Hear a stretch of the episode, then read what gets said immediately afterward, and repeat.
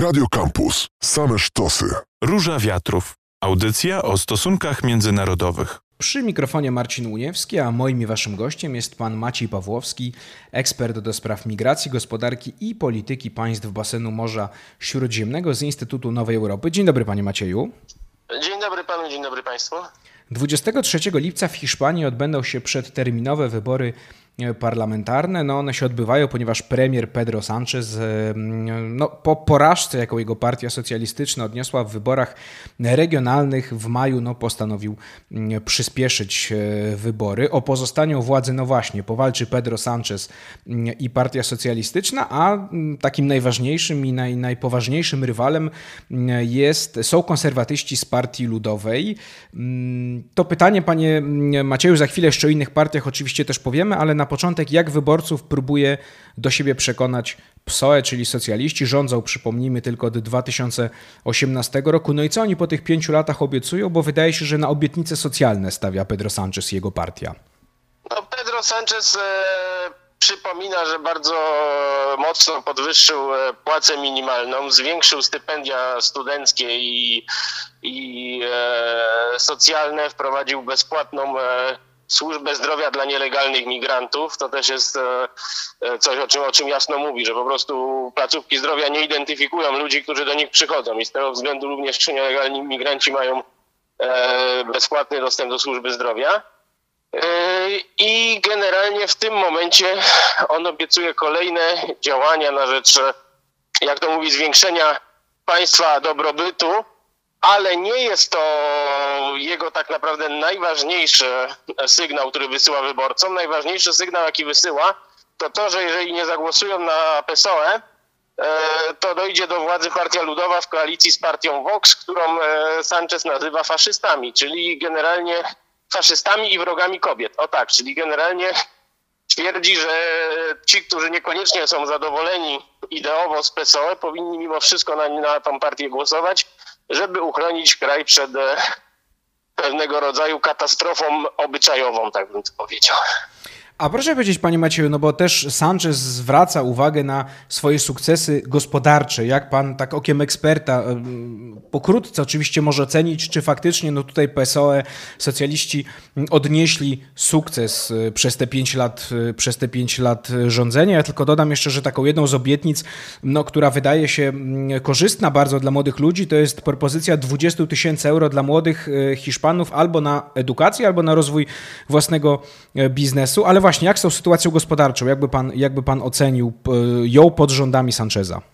Tak, znaczy wracając do tych 20 tysięcy, to to jest postulat zgłoszony przez Szumar, przez partię radykalnie lewicową, e, która chce być koalicjantem PSOE. E, Sanchez do tej propozycji odnosi się pozytywnie, ale on nie jest jej autorem. E, natomiast jeśli chodzi o zarządzanie gospodarką, to można dwojako oceniać. To znaczy kadencja Sancheza to było gaszenie pożarów. Gdy przyszedł, to tak naprawdę od 2008 w kraju trwał kryzys gospodarczy, taka stagnacja z dwucyfrowym bezrobociem, e, z e, niskim wzrostem gospodarczym, w zasadzie stagnacją. No i Sanchez obiecywał, że te tendencje odwróci. Natomiast niewiele tak naprawdę mógł zrobić, bo w krótkim czasie po tym, jak objął władzę, nastąpiła pandemia COVID-19 pokowidowy kryzys sanitarny, kryzys energetyczny wywołują ogromne wzrosty kosztów prądu wywołane e, przez politykę Władimira Putina ograniczania dostaw gazu do Unii Europejskiej oraz przez unijną politykę ograniczania emisji CO2. I Sanchez cały czas musiał wprowadzać działania interwencyjne. Te działania były skuteczne. E, na przykład e, przeznaczenie zysków z państwowych spółek na dofinansowanie wzrostu, wzrostu rachunków za prąd, tak? Znaczy, żeby ten wzrost nie dotyczył gospodarstw domowych i małych, średnich firm. Eee, to było zwolnienie z pewnych dodatkowych podatków i opłat w zakresie energetyki. W kwestii służby zdrowia Hiszpania poradziła sobie z COVID-em, poradziła sobie też e, z, za, zahamowała wzrost bezrobocia, który, który w pewnym momencie państwu groził i w tym momencie kraj wraca na falę E, pozytywnej koniunktury. W tym roku mieliśmy 5% wzrostu gospodarczego. E, inflacja w Hiszpanii już wynosi tylko 3%, czyli z tym problemem też kraj sobie poradził. No i bezrobocie jest poniżej 10%, więc tak naprawdę pierwszy raz od kilkunastu lat mamy pozytywne wskaźniki. Natomiast no, to jest efekt koniunktury globalnej, globalnej w większym stopniu niż jakiegoś świadomego planu i tego części wyborców brakuje. Po drugie, Sanchez nie rozwiązał problemu, który, który narasta, takiego problemu społecznego, yy, tak zwanych okupas, czyli ludzi, którzy włamują się do mieszkań pod nieobecność ich właścicieli i gdy właściciel przez 48 e, godzin nie zareaguje, no to wtedy policja broni tych, tych e, ludzi, którzy się do tego mieszkania włamali jako nielegalnych najemców, a właściciel za nich musi płacić, tak? No i to jest coś, czego Sanchez czy Lewica nie chce rozwiązać, a natomiast prawdopodobnie Partia Ludowa za ten problem weźmie się w pierwszej kolejności. No i cóż, no jeśli Sanchez wygra, będzie musiał zaproponować jakąś wizję reformy gospodarki hiszpańskiej, zwiększenia konkurencyjności hiszpańskiego e, eksportu czy przyciągania większej liczby inwestycji. W tym zakresie nie zrobił nic. Jedną e, taką, można powiedzieć, systemową zmianą, której dokonał, to jest zwiększenie zakupu gazu ze Stanów Zjednoczonych konsekwentnie od 2018 roku. E, w tym momencie Stany Zjednoczone prześcignęły Algierię w roli głównego dostawcy gazu do, do Hiszpanii i też ta akurat systemowa, systemowe działanie w dużej mierze przyczyniło się do tego, że ten kryzys e, energetyczny wywołany przez działania Putina, czy, czy też konsekwencje wojny w Ukrainie, e, że tak powiem, jakoś Hiszpania wyszła z tego suchą nogą. Marcin Uniewski cały czas przy mikrofonie, a moim i waszym gościem mm, cały czas też pan Maciej Pawłowski, ekspert do spraw migracji, gospodarki i polityki państw basenu Morza Śródziemnego z Instytutu Nowej Europy, a my rozmawiamy o Hiszpanii. 23 lipca w tę niedzielę już odbędą się przedterminowe wybory parlamentarne. O mm, zachowanie władzy walczą socjaliści, a po piętach depcze im Partia Ludowa pod kierownictwem Alberto Nueza Feijo. Według sondaży Partia Ludowa może liczyć liczyć na 34%, socjaliści na 27%. No to pytanie mm, do Pana, Panie y, Macieju, no bo skoro ta sytuacja gospodarcza, może nie w 100% dzięki Sanchezowi, no ale jakoś tam się w Hiszpanii poprawiła, no to jak o głosy próbuje walczyć mm, prawica, y, konserwatyści z Partii Ludowej? Bo tutaj wydaje mi się pomogła trochę debata, którą według obserwatorów Feijo no zdecydowanie wygrał nad Sanchezem. Pierwsza debata, jaka się odbyła. Tak, znaczy Fe, Feisio został oceniony jako człowiek e, bardziej merytorycznie podczas tej debaty się wypowiadający.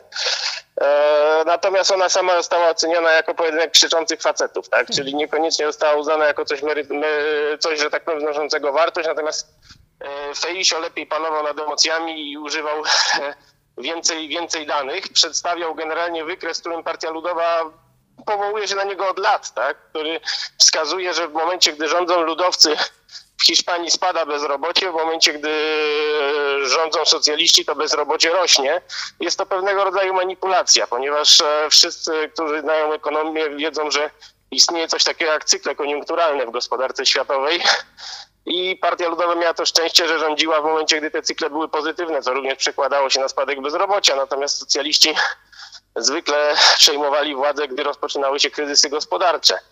E, no i w tym momencie, no jednak powołując się na te argumenty, e, się okazuje się bardziej przekonujący. On przedstawia wizję taką, e, powiedziałbym, liberalną gospodarki, obniżenia podatków, zwłaszcza dla osób najmniej zarabiających, obniżenia podatków dla dużych firm, rezygnację z propozycji podatku cyfrowego i generalnie stworzenie, stworzenie państwa przyciągającego zagraniczne inwestycje. E, to, jest, to nie jest nic szczególnie nowego w przypadku, w przypadku ludowców, natomiast e, jest to ich stały repertuar. Natomiast co jeszcze istotne, Feisio obiecuje, że nie będzie obniżał standardów pracy, ani nie będzie e, obniżał płacy minimalnej, czyli tego, co robił poprzedni premier z Partii Ludowej, Mariano Rajoy. On jasno twierdzi, że nie ma powrotu do polityki oszczędności, polityki austerity, będzie polityka pobudzania wzrostu poprzez niskie podatki, no i w czasach e, pozytywnej koniunktury to może, to może funkcjonować. Natomiast jeśli by przyszedł kolejny kryzys gospodarczy, no to taka sytuacja jest niespójna, w której nie obniżamy, nie zmniejszamy wydatków państwa, a jednocześnie zmniejszamy podatki, czyli obcinamy jego dochody, tak? Natomiast no, to w jakiś sposób część Hiszpanów przekonuje. właśnie ten problem o okupas, o których mówiłem, tak? który, który też uderza wcale nie w osoby zamożne, jakby się wydawało, tylko często w emerytów, którzy odziedziczyli mieszkania po, po swoich rodzicach albo pracowali na nie całe życie i na przykład idą do szpitala i po tygodniu okazuje się, że ktoś już w ich mieszkaniu mieszka. A także Partia Ludowa to jest wybór tych, którzy nie chcą już dalszych rządów lewicy, którzy nie chcą są przeciwni separatyzmowi katalańskiemu i wszelkim tendencjom odśrodkowym. No i Felicio też w tym momencie jasno puszcza oko do wyborców e, bardziej radykalnej partii Vox. Twierdzi, że jeżeli, e, jeżeli zagłosują na Vox, to te, te głosy będą stracone i lepiej zagłosować na Pepe, e, która po prostu będzie miała dzięki temu więcej mandatów i będzie mogła rządzić samodzielnie w sposób spójny.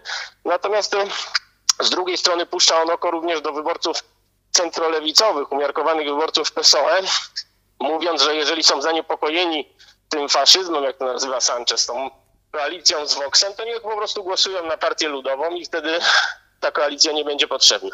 Postawmy tutaj na sekundkę, zatrzymajmy się na chwilę, panie Macieju. No właśnie, skupmy się na partii Vox, bo duże emocje i w Hiszpanii, ale poza nią również budzi, budzą świetne wyniki sondażowe partii no, przez przeciwników nazywanej skrajnie prawicowej, czy takiej mm, czy pogrobowców frankizmu, e, czy frankistów w nowym, w nowym wydaniu. Mm, no, wydaje się, że oni mają duże szanse na współrządzenie z partią ludową, o to jeszcze pana zapytam, ale na początku proszę powiedzieć, skąd bierze się ten sukces y, partii, która no, w 2018 roku miała ledwie 2% w sondażu, sondażach, teraz 14-15 pokazują mm, sondaże. Co skłania Hiszpanów do głosowania na partię Vox, czyli partię no, na prawo od partii ludowej? Znaczy, Vox może jeśli chodzi o charakterystykę partii, ona jest radykalna na warunki zachodnioeuropejskie, natomiast w naszym regionie byłaby uznana po prostu za zwyczajną partię prawicową, konserwatywną. E, no i jest to ugrupowanie, owszem, jedyne, które pozytywnie odnosi się do dziedzictwa frankizmu, bo PP w tej sprawie jest partią, która unika tematu, tak? Mimo, że jest też spadkobierczynią reżimu frankistowskiego, no to jednak jako partia masowa nie może wprost o tym mówić, jest raczej partią, która e, działa zgodnie z zasadą grubej kreski, tak? Czyli nie mówimy o tym, co było, nie rozliczamy przeszłości, e, skupiamy się na przyszłości. Natomiast Vox jasno mówi, że za frankizmu były złote czasy Hiszpanii, było zdecydowanie lepiej, a obecnie mamy degrengoladę. No to, to są hasła Voxu. I Vox zręcznie wykorzystał moment słabości Partii Ludowej, wtedy liderem był Pablo Casado, e, młody polityk, który ewidentnie nie bardzo sobie radził i nie wiedział, czy być politykiem umiarkowanym, czy być politykiem bardziej radykalnym. Był dosyć niestabilny w swojej narracji, zbytnio skupiony na krytyce Sancheza, na krytyce socjalistów i to takiej krytyce napastliwej, takiej, w której e, w której po prostu niekoniecznie punktował, e, w, w, uderzał w słabe punkty, tylko w zasadzie wy, wyprowadzał ciosy na oślep i wyborcy tak to oceniali. E, no i też E, można powiedzieć, że to była pewnego reakcja, pewne, pewnego rodzaju symbioza z PSOE, z socjalistami. Media, które sprzyjały socjalistom, e, publikowały w pewnym momencie bardzo dużo wywiadów z działaczami Voxu, co miało działać w dwie strony. Z jednej strony miało promować tych działaczy, żeby odbierać głosy ludowcom, z drugiej strony miało straszyć elektorat lewicowy, że jeśli nie my, to do głosu dojdą wariaci. Mniej więcej tego rodzaju, tego rodzaju miał być e, to przekaz. No i tutaj, e, jeśli prześledzimy momenty takie kluczowe dla rozwoju Voxu, to jest partia istnieje od 2013 roku, ale wypłynęła w 2018, gdy Pedro Sanchez przeprowadził konstruktywne wotum nieufności. Pierwszy raz w historii i dzięki głosom skrajnej lewicy i separatystów e, przejął władzę, nastąpił Mariano Rajoya. Partia Ludowa nie zdążyła zareagować na te działanie, natomiast Vox błyskawicznie przeprowadził ogólnokrajowe demonstracje przeciwko rządowi, e, jak to nazwał, Frankensteina, co też może sugerować jakąś współpracę. Być może otrzymali informacje od, od socjalistów, że tego typu działania, jak to wotum nieufności będą przeprowadzone, no bo tutaj była bardzo naprawdę błyskawiczna reakcja ze strony Voxu. Później ekshumacja ciała generała Franco z Doliny Zasłużonych. E, Vox był partią, która najbardziej radykalnie protestowała i jasno mówiła, że generał był zasłużony i to jest barbarzyństwo ich zdaniem, e, co dało im jakieś kolejne niszowe poparcie. Później Brexit i negocjacje w sprawie Gibraltaru, w których Sanchez no, stawiał no, jakby stawiał stanowisko jasne, że jest za tym, żeby negocjować, żeby Hiszpania przejęła Gibraltar.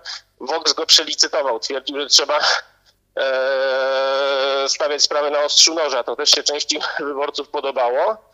E, później ustawa w sprawie przemocy e,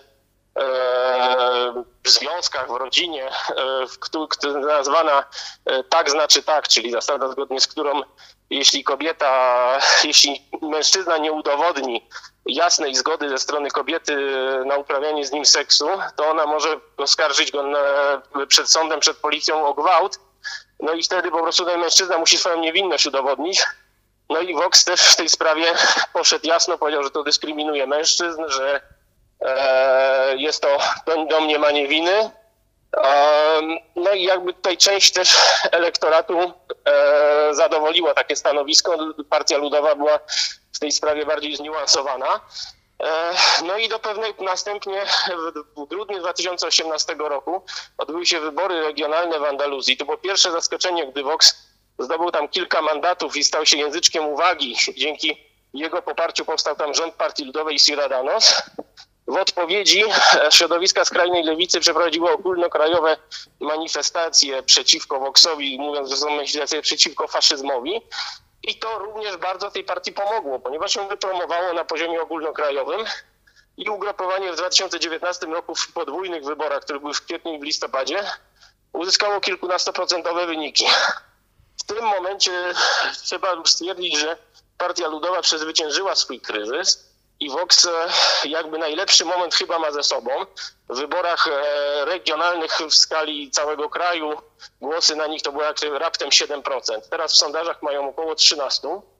E, natomiast no, Pytanie, co dalej? Prawdopodobnie e, od nich będzie zależało, czy ludowcy będą rządzić. Zanim pana zapytam o te układanki mm, powyborcze, to jeszcze powiedzmy dosłownie mm, słów kilka mm, o partii czy koalicji lewicowej Sumar, bo to jest dość nowa partia czy koalicja na scenie, na, na, na hiszpańskiej scenie politycznej. Ona się wyłoniła po tym, jak Podemos, czyli partia taka no, przez niektórych nazywana skrajnie lewicowa, czy bardziej lewicowa od socjalistów, zaczęła tracić na znaczeniu. No i też tutaj część tych e, wyników sondażowych analiz pokazuje, że oto trzecie miejsce właśnie e, Sumar będzie walczyło z Voxem. To cóż to za partia, powiedzmy krótko, panie Macieju?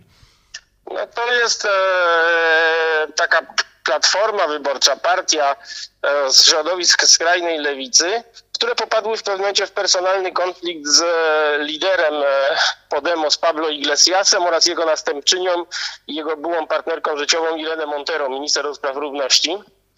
I w pewnym momencie e, e, były te kryzysy personalne, tak? E, również między Iglesias zrezygnował z kierowania partią, przekazał ją Irenie Montero, z którą się rozstał wówczas. To jest jego była partnerka, matka dwóch synów, więc ta sytuacja personalna bardzo mocno oddziałała na, na te środowiska. E, no i też wszyscy politycy stawiani na bok przez, przez, przez jakiś czas przez tą parę Montero i Iglesias e, czekali na swój moment. I w pewnym momencie